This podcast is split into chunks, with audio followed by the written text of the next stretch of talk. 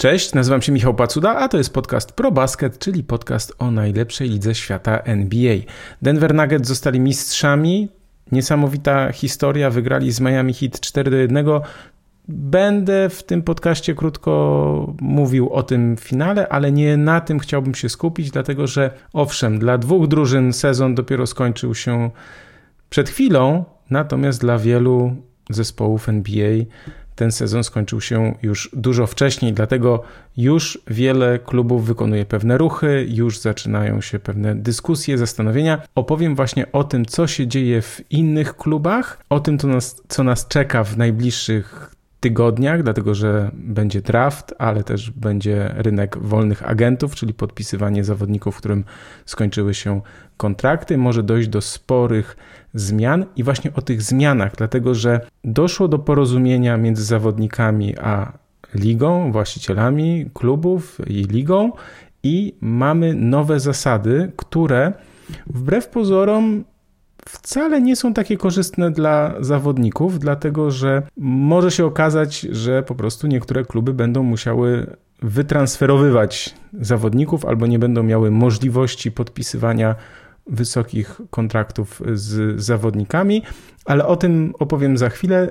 Chodzi o to po prostu, że zachęcam Was do posłuchania tego odcinka, dlatego że opowiem o tym, jak się może zmienić układ sił w NBA z uwagi przede wszystkim na transfery oczywiście, ale te transfery mogą być podyktowane nowymi przepisami. Także naprawdę to jest bardzo ciekawy odcinek. Zachęcam Was do posłuchania. Jeśli ktoś nie ma tyle czasu, żeby słuchać całości, to oczywiście w opisie znajdzie spis treści. Może sobie tam właśnie przewinąć do odpowiedniego momentu. Zapraszam serdecznie na podcast o NBA. Na początek chciałbym Wam polecić wielką, bardzo dużą wyprzedaż produktów firmy Nike oraz Jordan. Naprawdę rabat jest nawet 75%. Wiele produktów jest przecenionych o 50% co najmniej. To jest bardzo szybka wyprzedaż, dlatego że ona trwa tylko 3 dni, może być wydłużona o 1 lub 2 dni max, natomiast jest to taka szybka wyprzedaż, nawet jak się wszystkie produkty nie sprzedadzą. To jest oczywiście w sklepie Lounge by Zalando. Mamy gwarancję i pewność, że są to oryginalne produkty. Macie przesyłkę zwrotną, bezpłatną, jeśli coś Wam się nie spodoba albo będzie rozmiar nie taki. Jest ponad 3000 produktów w promocji. Zachęcam do sprawdzenia. Jedyny warunek jest taki, że trzeba podać maila, czyli zarejestrować się w tym sklepie Lounge by Zalando, no ale wiadomo, jeśli to jest produkt Zalando, to jest coś pewnego. Bezpieczeństwo transakcji jest gwarantowane. Serdecznie polecam sprawdzić tę ofertę produktów Nike i Jordan, bo naprawdę jest tam sporo ciekawych rzeczy. Zacznijmy od tego, że nowy sezon to duże zmiany w NBA. Ten nadchodzący sezon już, czyli 2023-2024, będzie inny niż poprzednie ze względu na nowe przepisy, które wprowadza porozumienie zawodników z władzami ligi i właścicielami klubów. Najważniejszą kwestią, jaka tam się znalazła, to jest kwestia limitu płac, czyli tego salary cap. Zmieniają się te przepisy. Nie powiem Wam dokładnie, jeśli chodzi o cyferki, tylko bardziej skupię się na pewnych tendencjach czy zasadach, dlatego że chodzi o to, że komisarz NBA Adam Silver, to był jego tak zwany święty graal, dążył od lat do tego, żeby liga była bardziej wyrównana, żeby nie było takich sytuacji jak jest w Los Angeles Clippers i Golden State Warriors, gdzie zawodnicy zarabiają bardzo, bardzo, bardzo dużo, przekraczają te limity płac, kluby płacą podatek od luksusu, ale właściciele się tym nie przejmują, bo albo mają na to pieniądze, tak jak w Clippers, albo odnoszą takie sukcesy jak Warriors, że po prostu im się to wszystko zwraca. Teraz te przepisy będą inne, to znaczy jeśli ktoś będzie przekraczał ten podatek od luksusu, to salary cap, to będzie płacił podatek od luksusu, to jest jedno, ale druga rzecz jest taka, że będzie miał też uniemożliwione pewne operacje, czy nazwijmy to pewne podpisywania kontraktów, czyli na przykład, żeby to tak zobrazować, to gdyby te przepisy obowiązywały w poprzednim sezonie, to na przykład Di Vincenzo nie mógłby podpisać z Golden Golden State, Joe Ingles nie mógłby grać w Milwaukee, Galinari w Bostonie by nie mógł podpisać, Patty Mills w Brooklynie, też John Wall nie mógłby być w Clippersach, albo na przykład w ogóle nie mogłoby dojść do tej sytuacji, że Norman Powell i Robert Covington by dołączyli do Los Angeles Clippers. Więc tu jest bardzo ważna kwestia, bo jaki to będzie miało wpływ na kluby. Będzie miał taki wpływ, że po pierwsze kilka klubów będzie musiało się pożegnać z kilkoma zawodnikami, którzy zarabiają spore pieniądze. Nie oznacza to oczywiście, że nagle drużyny się będą rozsypywać i nie wiem, nagle gwiazdy będą opuszczać zespoły. Nie, bardziej chodzi o to, że zawodnicy tacy jak na przykład Jordan Poole, którzy mają wysokie kontrakty, a nie są gwiazdami, liderami drużyn, no to będą po prostu żegnane ze względu na wysoki kontrakt i te wszystkie kwestie, o których powiedziałem. Będzie też tak, dlatego że, tak jak powiedziałem, Adam Silver dąży do tego, żeby drużyny miały maksymalnie 2 zawodników tych takich wielkich gwiazd. Jest też wprowadzony limit, że tylko 2-2 graczy w zespole może mieć ten supermax kontrakt. Chodzi po prostu o to, żeby liga była bardziej wyrównana, a więc żeby tacy zawodnicy, którzy liczą na to, że też i powinni otrzymać taki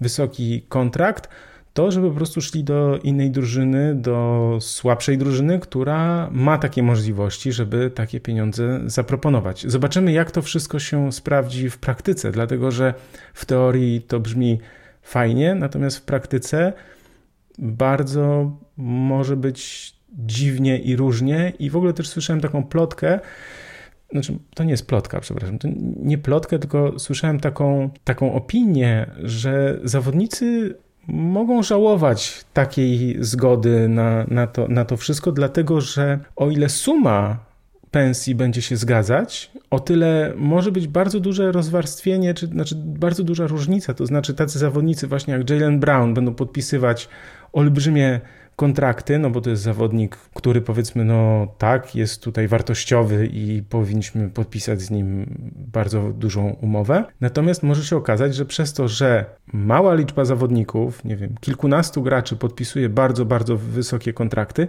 to oni zapełniają to miejsce w salary cap i kluby płacą tym, nazwijmy to, średnim zawodnikom, dobrym graczom, nie oferują im tyle, co dotychczas. Czyli trochę przekładając na taki chłopski rozum, czy chłopskie gadanie, zamiast takich kontraktów, że ty jesteś super gwiazda, masz 40, tutaj jest druga gwiazda, ma 30, a ty masz 10, ty masz 10, ty masz 10, ty masz 15, ty masz 5, to może się okazać, że mamy po prostu jednego, który ma 60, drugiego, który ma 50 i 5, którzy mają po 5. I oczywiście suma tych kontraktów nadal będzie bardzo wysoka, natomiast korzystać będą na tym przede wszystkim ci najlepsi zawodnicy, a nie ci, których jest zdecydowana większość, czyli po prostu tak zwani średniacy, bo wiadomo, w NBA jest około 450 zawodników, i warto w takich sytuacjach dbać o wszystkich, a nie tylko o te największe gwiazdy. Czyli podsumowując, dlatego że ja tutaj też muszę to sobie poukładać intelektualnie, logicznie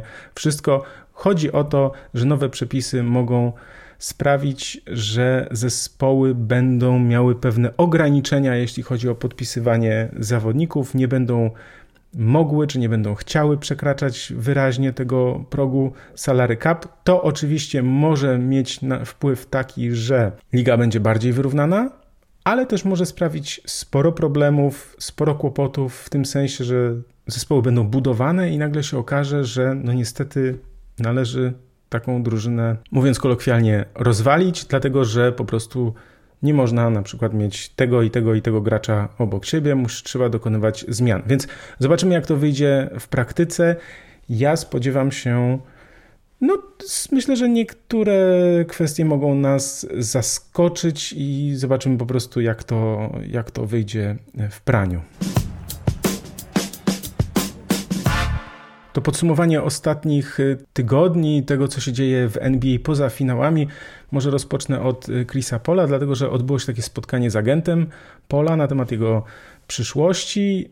No i oczywiście pamiętamy, że Suns mają Duranta, Bookera i Aytona, którzy zarabiają ponad 30 milionów każdy z nich. No i teraz Chris Paul ma taki zapis w kontrakcie, że ma gwarantowane 15 milionów na kolejny sezon, ale gwarantowane, czyli jeśli go będą chcieli zwolnić, to będą musieli mu tyle zapłacić. Natomiast jeśli jego kontrakt ma wejść w życie, to będzie on o wartości 30 milionów, co jest oczywiście ogromną kwotą i tak jak mówiłem o tych salary cap, to no niemożliwe jest to, żeby zostawić Duranta, Bookera i Aytona i żeby jeszcze Chris Paul zarabiał 30, no bo tu już jakby przekraczamy wszelkie możliwe granice nie tylko rozsądku. W każdym razie jest tak, że Suns muszą podjąć decyzję do 28 czerwca, co zrobić dalej z Chrisem Paulem, bo mogą go zwolnić i mogą wtedy podpisać z nim pieniądze za mniejsze, znaczy na kontrakt za mniejsze pieniądze i to może być korzystne, jeśli chodzi o tam salary cap przyszłości, w sensie w kolejnym sezonie. Mogą oczywiście próbować go wytransferować, tylko ktoś musiałby chcieć mieć Chrisa Paula u siebie, ale to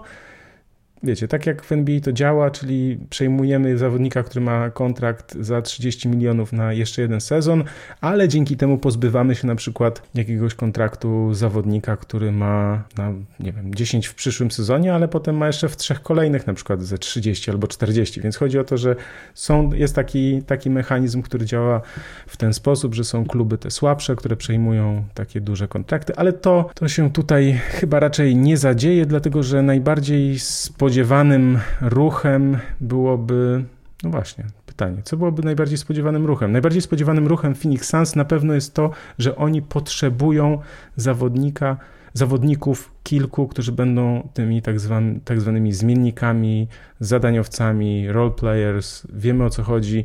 Phoenix Suns nie są w stanie z samym Bookerem i Durantem i Aytonem grać w playoffach o najwyższe cele, dlatego że tak jak każda drużyna, oni też potrzebują tych właśnie zmienników, a mają ograniczone możliwości przez to, że no Durant, Booker i Ayton tak dużo zarabiają. Oczywiście jest jeszcze kwestia, że możliwe jest transfer Aytona, no ale no właśnie, to jest zawsze oczywiście pytanie, co dostaliby w zamian, dlatego że po takiego Aytona mogliby się zgłosić Dallas Mavericks, tylko że oni już tyle oddali za Irvinga, że już nie mają co dać Phoenix Suns, a Phoenix Suns nie chcą wyborów w drafcie, tylko chcą teraz, tutaj, zaraz kolejnych zawodników, którzy będą gotowi do walki o mistrzostwo, no bo Phoenix Suns mają to okienko w walce o mistrzostwo teraz otwarte, no bo Kevin Durant ma już swoje lata i trzeba walczyć teraz. Jeśli Phoenix Suns zwolnią Chrisa Paula tak po prostu i dadzą mu odejść, no to myślę, że on będzie bardzo dobrym wzmocnieniem dla takich zespołów jak Lakers i Clippers. Zresztą no, mówimy oczywiście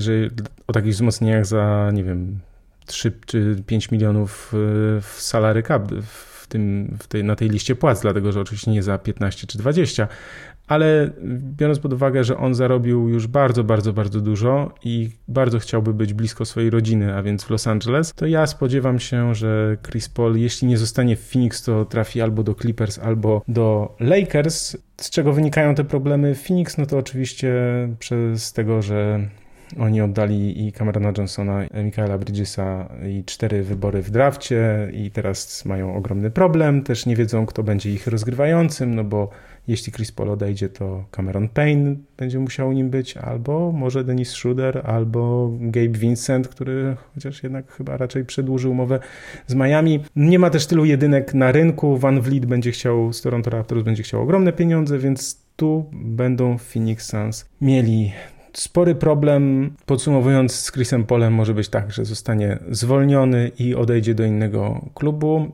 albo zostanie zwolniony i podpisze za mniejsze pieniądze z Phoenix Suns, albo zostanie wytransferowany, albo jeszcze jedna kwestia, że może być ta umowa jego rozciągnięta na kilka lat, wtedy te 15 milionów nie wpisuje się tak w całości do limitu płac w przyszłym sezonie, tylko to jest na przykład rozciągnięte te 15 milionów na przykład na 5 lat, czyli po 3 miliony, ale wtedy Chris Paul zostaje zwolniony i nie może już grać w Phoenix, więc to no też jest możliwy scenariusz, ale wtedy mamy pewność, że Chris Paul nie wróci do Phoenix. W ostatnich 5 latach za każdym razem ktoś inny zdobywał mistrzostwo NBA. Toronto Raptors, Los Angeles Lakers, Milwaukee Bucks, Golden State Warriors i Denver Nuggets. To jest dowód na to, że z jednej strony fajnie, bo liga jest dużo bardziej ciekawa. Nie mamy jednego hegemona, faworyta zawsze, tak jak było z Golden State Warriors. Po drugiej stronie dominowali Cleveland Cavaliers przez lata. No i wiemy, jak to się odbyło, bo przecież 4 lata z rzędu mieliśmy ten sam finał Warriors-Cavs, a teraz za każdym razem ten finał jest inny i ktoś od 5 lat inny zdobywa mistrzostwo. I to jest oczywiście bardzo dobre dla tego, że liga jest bardziej atrakcyjna, natomiast jest to też, można tak powiedzieć, taki okres trochę bez królewia, czyli nie mamy tego jednego króla, brak jednej czy 2 dominujących drużyn, ale to sprawia, że mamy też dużo rozczarowanych ekip i każdy chce się wstrzelić w moment. To znaczy, musimy pamiętać, że w historii wiele znakomitych drużyn było, które nie trafiły w to tak zwane okienko. Kiedy Warriors dominowali na zachodzie i Cavs dominowali na wschodzie, to były drużyny, które rzeczywiście były wtedy mocne, ale nie były się w stanie przebić. To okienko było dla nich zamknięte. Pamiętamy przecież Houston Rockets, którzy byli znakomici, ale nie byli w stanie przejść Warriors. Spurs przecież do dziś pamiętam też to, jak Zaza Pachulia skręcił kostkę Kałajowi. Ja żyję sobie tak w poczuciu, że gdyby to się nie stało, to Warriors by tej serii nie wygrali, ale też wiele takich drużyn też z przeszłości. Tak jak była dominacja Chicago Bulls, to były takie zespoły jak Indiana Pacers, czy New York Knicks, czy Utah Jazz, które rzeczywiście trafiły w trudny moment. To okienko nie było po prostu otwarte, bo był ktoś, kto był najlepszy z najlepszych. Natomiast teraz nie mamy takiej sytuacji. Toronto Raptors po zdobyciu mistrzostwa szybko zeszli, bardzo nisko. Los Angeles Lakers też bardzo duże wahania. Milwaukee Bucks przecież zdobyli mistrzostwo, potem przegrali, teraz w tych playoffach też w ogóle odpadli w pierwszej rundzie, więc mamy ten okres bez królewia i to sprawia, że też wiele drużyn jest rozczarowanych i wiele drużyn będzie próbowało dokonywać dużych transferów i będzie próbowało zrobić wszystko, żeby wygrywać już teraz.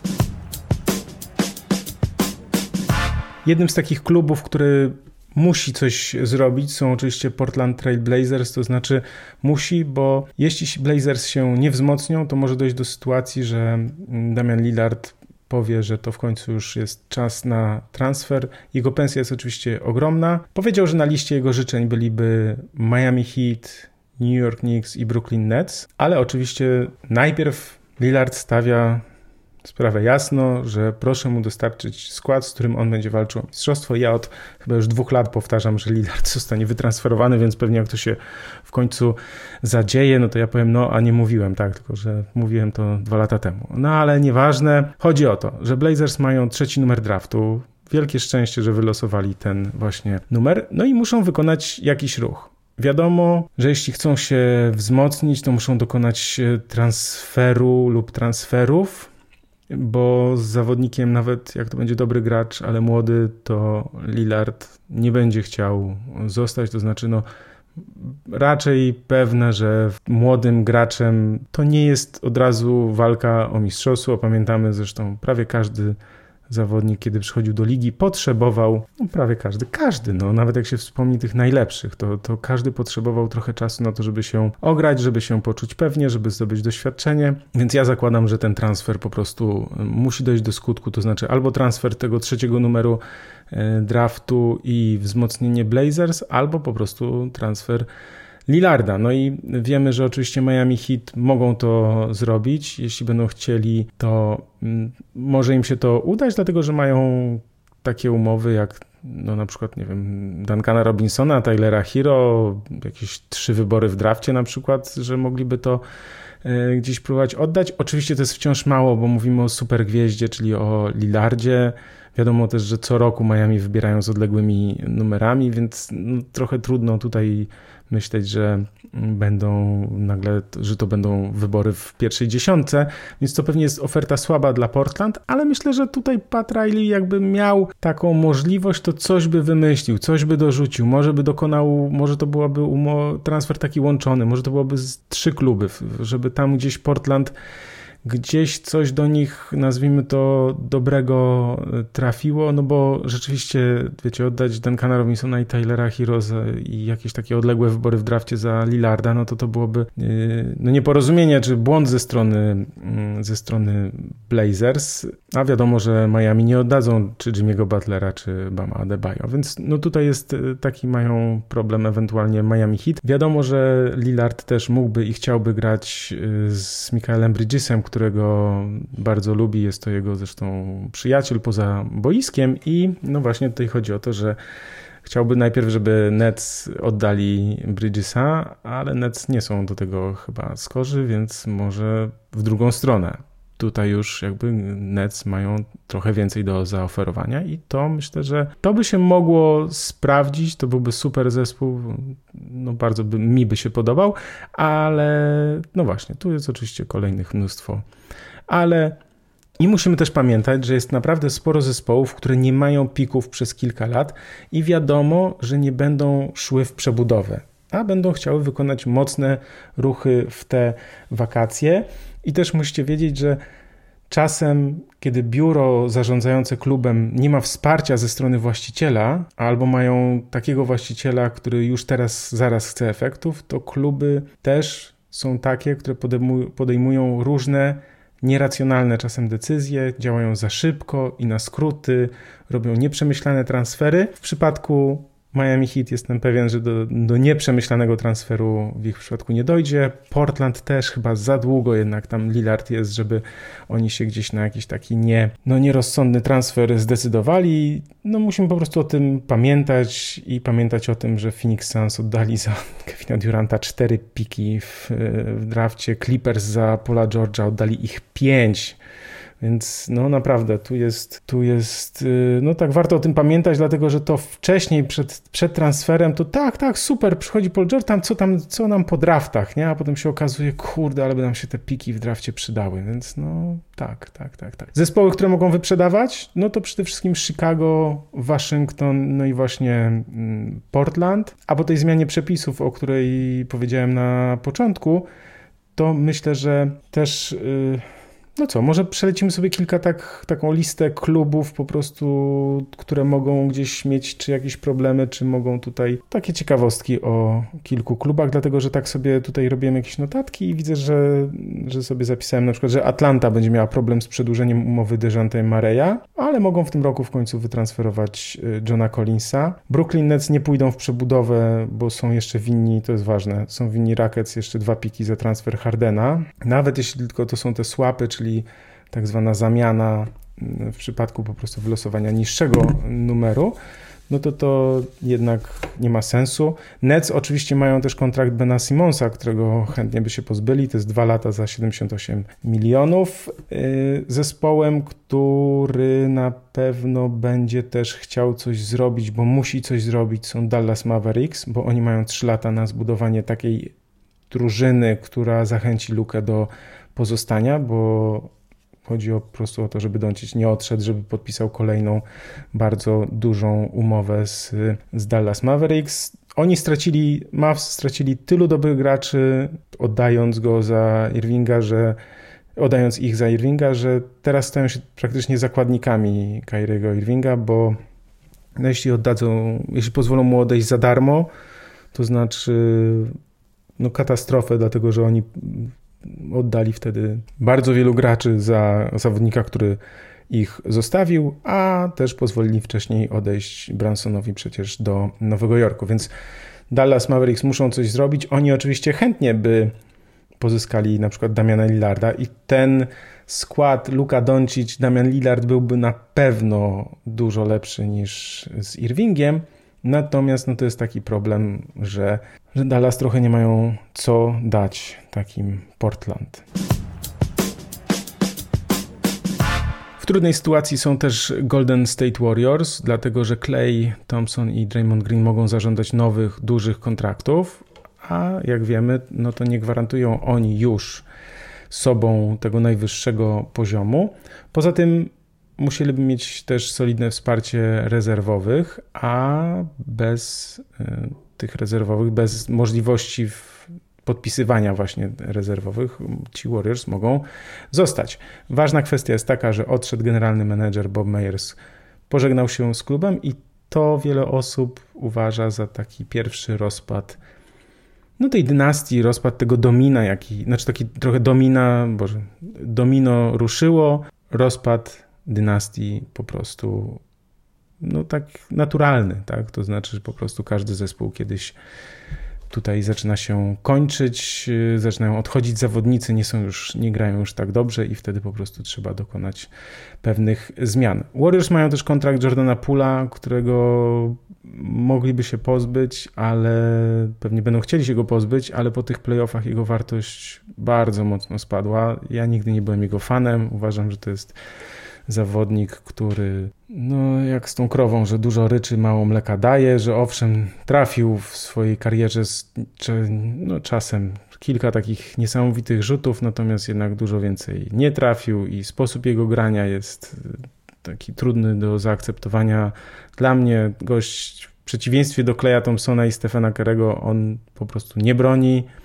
Klay jest dobrym obrońcą, czy był bardzo dobrym obrońcą. Steph był średnim, nazwijmy to, obrońcą, ale nie był nigdy tragicznym. Natomiast Jordan Poole jest po prostu gościem, który jest tak zwanym chorągiewką w obronie. I jeśli chodzi o te nowe przepisy, to właśnie w Warriors one są w dużej mierze skierowane, aby znów nie mogli mieć składu za ponad 200 milionów i żeby nie płacili w podatkach drugie tyle. Nowe przepisy po prostu na to nie pozwolą.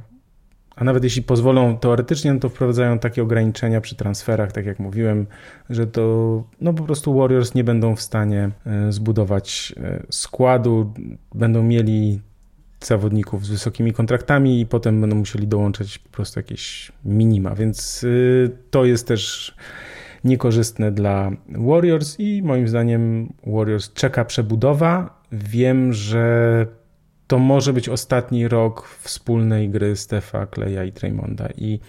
I tak mi się wydaje, że wydłużyli naprawdę sporo. To mistrzostwo w zeszłym roku zdobyte dało im jeszcze ten kolejny sezon. Myślę, że i tak powinniśmy się cieszyć z tego, że ci zawodnicy tak długo grali razem, tak długo byli na tak wysokim poziomie. To nie znaczy, że oni jeszcze nie będą walczyć gdzieś tam o wysokie cele. Nie, to jest nadal drużyna, która będzie gdzieś tam w tej szóstce może być, to jest absolutnie możliwe, natomiast gdzieś tam zdobycie mistrzostwa NBA jest tak bardzo trudne i tak wiele rzeczy się musi zadziać, żeby zdobyć mistrzostwo, że ja myślę, że to jest raczej zespół właśnie taki na drugą rundę max. Los Angeles Clippers podobnie tak jak Warriors są mocno ponad salary cap. Jeszcze wiszą Thunder piki w drafcie, a za rok wolnymi agentami mogą być Kawhi Leonard i Paul George. Oczywiście Steve Ballmer, właściciel, ma w głębokim poważaniu te podatki od luksusu, dlatego że ja przypomnę, bo lubię to powtarzać, że facet z samej dywidendy zarabia co roku $800 milionów. Dla niewtajemniczonych dywidenda to jest taka kasa ekstra za posiadanie akcji spółki, która jest, która wypłaca takie tak zwane dywidendy, bo nie wszystkie wypłacają, to po prostu są, dzielą się kasą z akcjonariuszami za to, co zarobiły w danym roku. Microsoft taką właśnie spółką jest, dlatego Ballmer ma ogromnie portfel wypchany, zawsze mierzy wysoko. Pamiętajmy, że on otwiera nową halę, Chyba za rok otwiera nową halę, więc musi mieć w składzie dobrych zawodników, będzie chciał walczyć o mistrzostwo, ale tak sobie myślę o Clippers, to myślę sobie, że to jest idealny przykład drużyny, o której można powiedzieć, że pieniądze to nie wszystko, czyli poza dobrym trenerem i zawodnikami to trzeba poukładać wszystko po kolei, musi być na swoim miejscu, trzeba mieć odpowiednich zawodników, ci zawodnicy muszą zbudować odpowiednią chemię w swojej drużynie, trzeba mieć po prostu wszystko poukładane, bo Clippers, jeśli myślimy o Clippers, to oni są świetni, naprawdę znakomici na papierze. Jeśli gralibyśmy w NBA 2K i mieli tych zawodników, to naprawdę, albo jakiegoś menadżera NBA, to naprawdę moglibyśmy być wysoko, natomiast wiemy po prostu, że tutaj są różne okoliczności, które wpływają na to, że ten zespół nie jest w stanie zajść wysoko. Miami Heat też są zespołem, który musi zrobić porządek w salary cap. Oni oczywiście mogą kombinować. Tam Oladipo jest prawie za 10 milionów, Laury chyba za 30. Są kluby, które mogą przejąć te kontrakty, jeśli otrzymają dodatkowe piki. Strus i Vincent będą latem wolnymi agentami i zobaczymy, co z nimi zrobią Miami Heat. Czy może jednak inne kluby będą chciały tych graczy dużo bardziej, to znaczy, że złożą im takie oferty nie do odrzucenia, których Heat nie przebiją. Zobaczymy, jestem bardzo ciekaw. Ja natomiast spodziewam się, że jak to w przypadku Miami, Pat Riley coś wymyśli takiego, że nas znów jak zwykle zaskoczy. Zresztą nie jest to problem, kiedy Miami jest to taki kierunek. Miami, Nowy Jork, Los Angeles, powinno być też Chicago jako wielkie miasto, jako metropolia, ale tutaj bardziej w kontekście takiego życia, przyjemności i też życia na co dzień, szczególnie zimą w Stanach Zjednoczonych. Kiedy trwa sezon, to mieszkanie w Miami może należeć do bardzo przyjemnych, więc nie zdziwię się, jak po prostu jedna z gwiazd NBA, tak jak Damian Lillard, czy może ktoś inny, będą chcieli dołączyć do Miami, do Butlera i do Adebayo. Problem mają też Milwaukee Bucks, bo Brook Lopez po rozegraniu znakomitego sezonu jest wolnym agentem. Chris Middleton może się nim stać, jeśli odrzuci zapis w umowie o 40 milionach na przyszły sezon. No i Bucks mają nowego trenera i duże wydatki na zawodników. No i do tego jeszcze dochodzi kwestia Enisa, który może powiedzieć czas na mnie, czyli może powiedzieć po prostu może odejść. No i zobaczymy, czy ten zespół będzie walczył o mistrzostwo znowu. Ja oczywiście jestem zdania, że Milwaukee Bucks razem z Giannis, Jrue Holiday i właśnie obudowanie tego w taki sposób, jak to było wcześniej zrobione, sprawia, że Milwaukee Bucks są gdzieś tam na mojej liście bardzo, bardzo wysoko, ale musimy też pamiętać, że Bucks wiszą Pelicans wybory w drafcie za transfer Jrue Holiday'a i to jest 2025 i 2027, więc tutaj w ich przypadku przebudowa też nie ma sensu, więc muszą próbować po prostu obudować Janisa dobrymi graczami, ale to jest też niełatwe, jeśli się mocno przekracza salary cap. No i właśnie, tutaj dochodzimy do takiego momentu, że jeśli zdecydują się pozbyć Graysona Allena, czy Pata Connaughtona, czy Bobiego Portisa, to owszem zaoszczędzą na wydatkach, na pensjach, ale będą musieli pozyskać innych zawodników i czy to nie sprawi, że nagle przestaną być faworytami, czy jednymi z faworytów na wschodzie. Z ważnych kwestii Jrue Holiday, jego umowa kończy się w 2024, a Janisa w 2025. I to jest ten moment, kiedy Milwaukee Bucks muszą podjąć pewne decyzje co do swojej przyszłości, czy powinni się liczyć, czy liczą się z tym, a raczej przygotowują na odejście Janisa, czy raczej zrobią wszystko, żeby Janis został z nimi na kolejne kilka lat. Jestem bardzo ciekaw. Wydaje mi się to teraz bardzo trudne do poukładania razem z tymi obciążeniami i z tymi potrzebami niektórych zawodników, bo czy da się zostawić Lopeza i Middletona i jeszcze co za rok podpisać na dużą umowę Jrue Holiday'a? Może być bardzo, bardzo trudno, więc jestem bardzo ciekaw, jak to się w Milwaukee poukłada. Zakończył się sezon NBA, znamy mistrza, a ja jeszcze o finałach nic praktycznie nie powiedziałem, to powiedzmy teraz, ale nie będzie to takie podsumowanie, nazwijmy to takie z wynikami, z liczbami, nie będę mówił kto ile rzucił w danym meczu, tylko chciałem się podzielić takimi, nazwijmy to, spostrzeżeniami. Powiedziałem, że to ten okres bez królewia w tych ostatnich latach, bo piąty mistrz w ostatnich 5 latach. Denver Nuggets rzeczywiście mają szansę na stworzenie dynastii, ale wiecie, tak jak powiedziałem, żeby zdobyć mistrzostwo NBA, to naprawdę musi zagrać mnóstwo różnych rzeczy, musi się zgrać. Jest to bardzo trudne, natomiast Denver Nuggets rzeczywiście mają szansę być teraz w kolejnych latach, tak jak byli wcześniej, w ostatnich latach w sezonach zasadniczych byli bardzo dobrzy, ale wiemy też, że Jamal Murray miał poważną kontuzję kolana i też on wypadł z gry, natomiast teraz jak są wszyscy zdrowi, to Denver Nuggets w końcu to osiągnęli.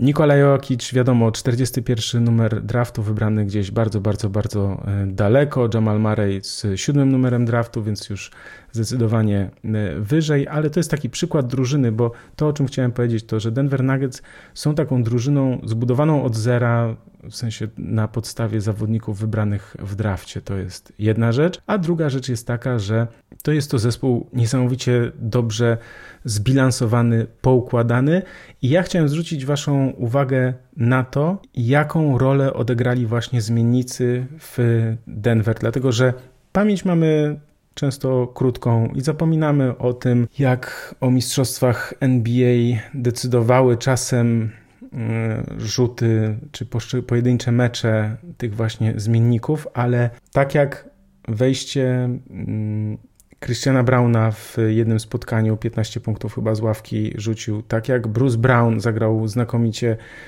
w jednym z tych spotkań w Miami, dobre wejścia Jeffa Greena.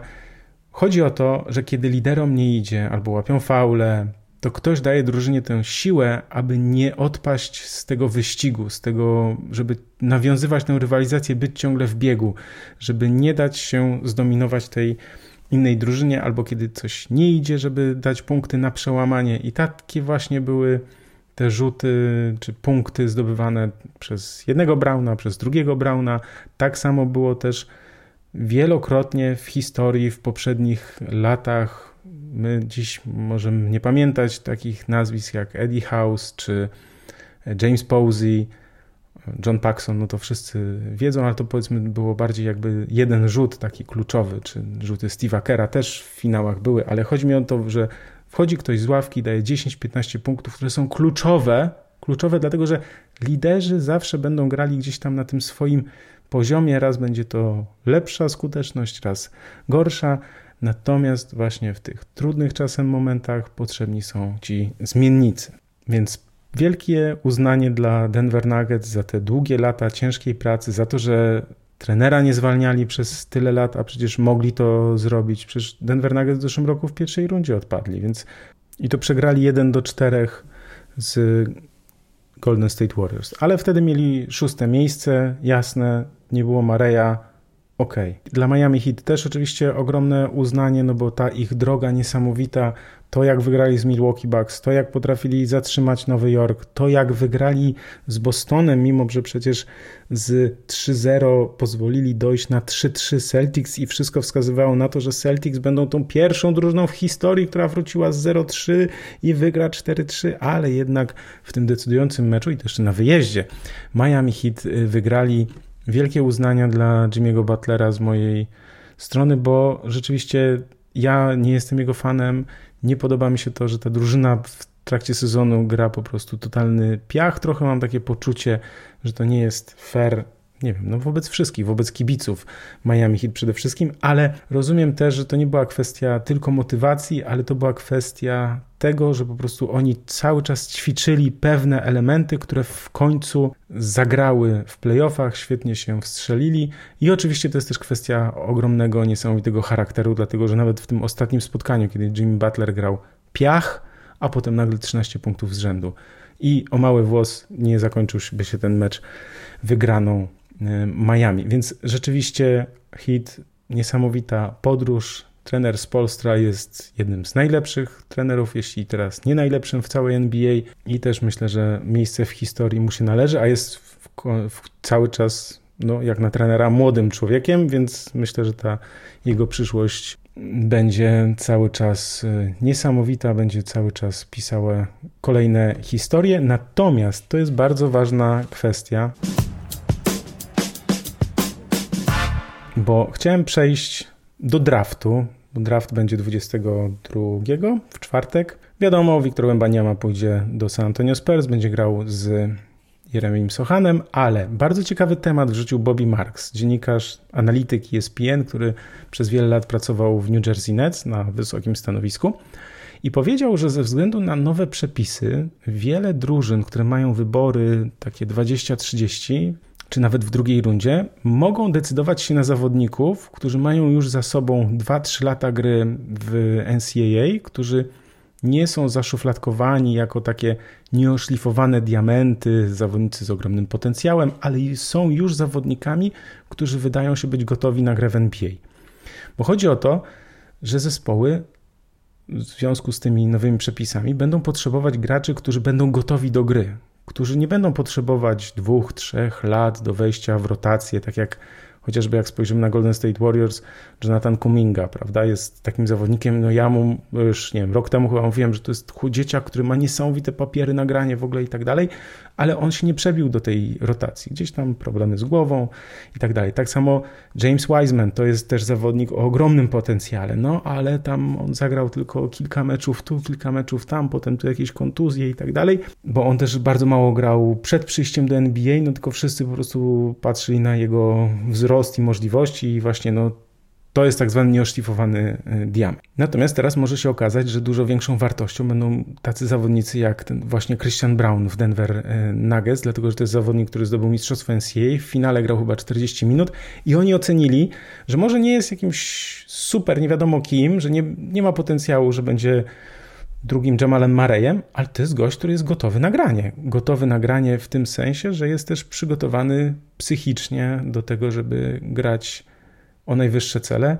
Ja jak tak na niego spojrzałem, no najwierniejsi słuchacze będą pamiętać, że w trakcie sezonu o nim powiedziałem i powiedziałem, że trzeba na tego chłopaka uważać, bo tam jest taki dynamit w nogach. Ja gdzieś tam oglądałem w trakcie sezonu jakiś mecz Denver Nuggets i mówię, kurde, kto to jest w ogóle? Potem sobie tam zrobiłem research, bo chłopak jest naprawdę, jeśli chodzi o dynamit w nogach, takie zaangażowanie w obronie, to nie jest takie częste, bo dynamit w nogach połączony z ogromną odwagą, pewnością siebie, no to już jest tak zwana mieszanka wybuchowa, to może przynieść naprawdę super efekty. No i to jest duża zmiana w kontekście draftu, bo przeważnie ideą draftu przez ostatnie lata było takie pozyskiwanie młodych talentów, im młodszy tym lepiej, które mogą okazać się wybitne, no ale mogą też się okazać nietrafionymi inwestycjami.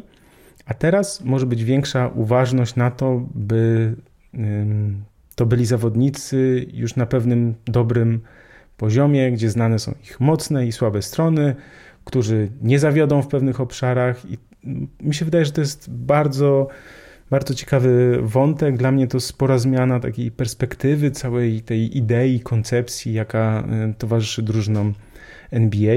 No bo jak weźmiemy sobie takie drafty z tych poprzednich lat, ja teraz sobie wpisałem tak po prostu 2018 i żeby po prostu za daleko w przeszłość nie odchodzić, no to rzeczywiście Deandre Ayton był numer 1, Marvin Bagley był numer 3, nie wiem czy wszyscy wiedzą gdzie on teraz gra, Luka Dončić poszedł z 3, Jaren Jackson Jr. z 4, Trae Young z 5, więc to był mocny draft. Ta pierwsza piątka tutaj powiedzmy, że to jest mocna piątka, ale potem na przykład zobaczcie, że z 6 poszedł Mo Bamba, z 7 Wendell Carter, z 8 Colin Sexton, a z 9 Kevin Knox, a z 11 dopiero, z 10 Mikal Bridges, z 11 Shai Gilgeous-Alexander, więc naprawdę tutaj, tu z 14 Michael Porter Jr., więc tutaj jak się po prostu przejrzy drafty, to można za każdym razem zerknąć, znaczy znaleźć coś takiego, jak to było wybierane, jak oni byli wybierani i co się stało z tymi zawodnikami, czy oni w ogóle gdzieś odgrywają jakiekolwiek role, czy w ogóle jeszcze grają w NBA, bo jak spojrzymy na 2017, no to Markel Fultz z 1, Lonzo Ball, Jason Tatum, ale na przykład Josh Jackson, pamiętacie takiego gracza z numerem 4, wybrany przez Phoenix Suns, De'Aaron Fox z 5, Jonathan Isaac z 6 wtedy był. Tutaj w 2017 na przykład z 14 numerem jest Bam Adebayo, więc naprawdę albo z 22 jest Jared Allen, albo z 23 jest OG Anunoby, więc naprawdę wiele zespołów będzie szukać właśnie takich zawodników, którzy z tymi dalszymi numerami będą wybierać właśnie nie takich nieoszlifowane diamenty, ale mogą właśnie wybierać takich, którzy już mają ze sobą na przykład 3-4 lata gry na uniwersytecie i są już, nazwijmy to, gotowi do grania, żeby właśnie dawać te dobre zmiany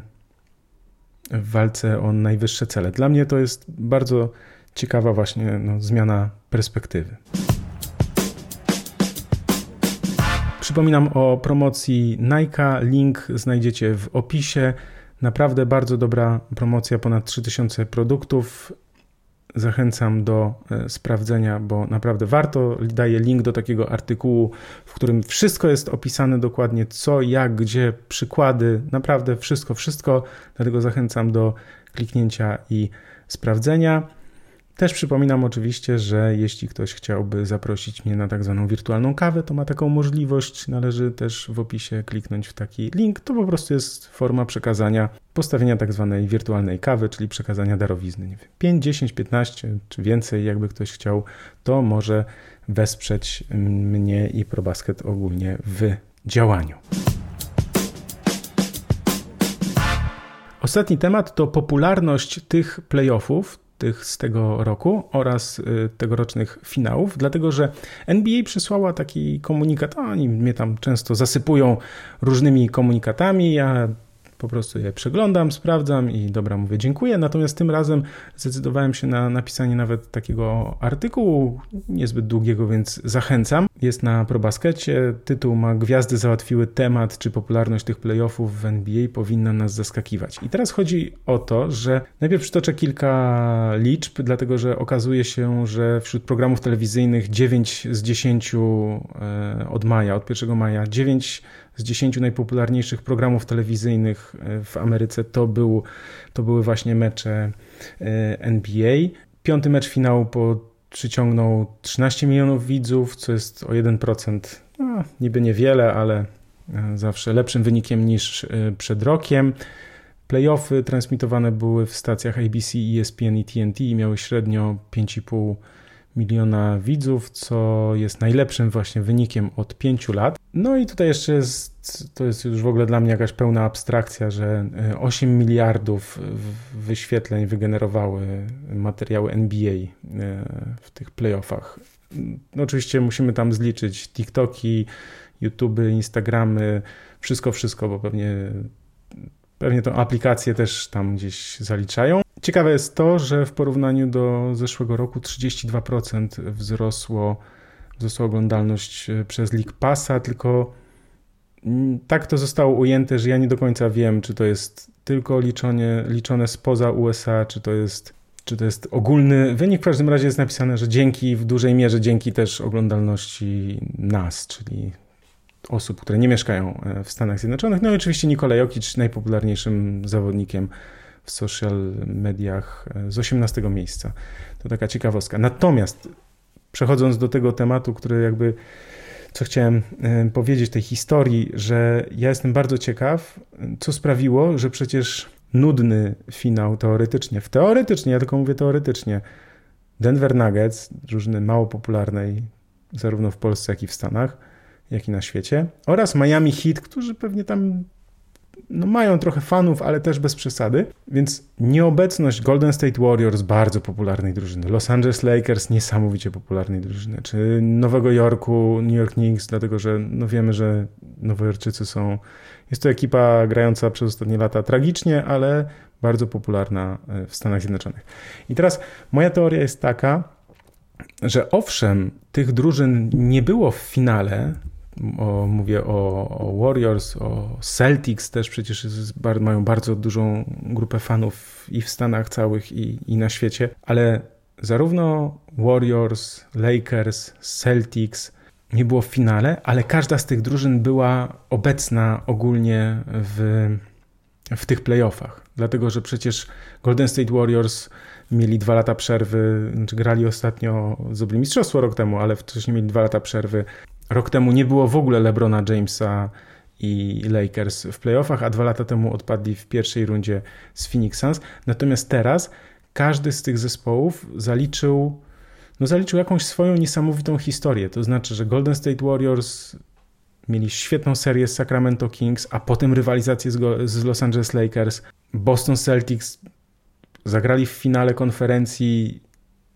Bardzo zacięta rywalizacja z Filadelfią, niesamowita historia w rywalizacji z Miami, więc tak sobie myślę, to jest moja teoria, jestem ciekaw, czy się z nią zgodzicie, zachęcam do zostawienia czy komentarza pod nagraniem, pamiętajcie oczywiście o łapkach w górę, czy pod artykułem, że mimo, że w finale nie zagrały tak super popularne drużyny, to jednak sobie myślę, że fakt, że i Warriors, i Celtics, i Lakers, i też inne gwiazdy, czyli Kevin Durant był z Devinem Bookerem, byli w drugiej rundzie, był Embiid jako MVP, też był w drugiej rundzie, więc sobie tak myślę, że fakt, że po prostu te wszystkie drużyny były i każda napisała jakąś swoją historię, miały swój taki moment niesamowity, czy pojedynczych meczów, czy jakiejś serii, że to wpłynęło po prostu na tę popularność tych playoffów. Tak mi się po prostu wydaje.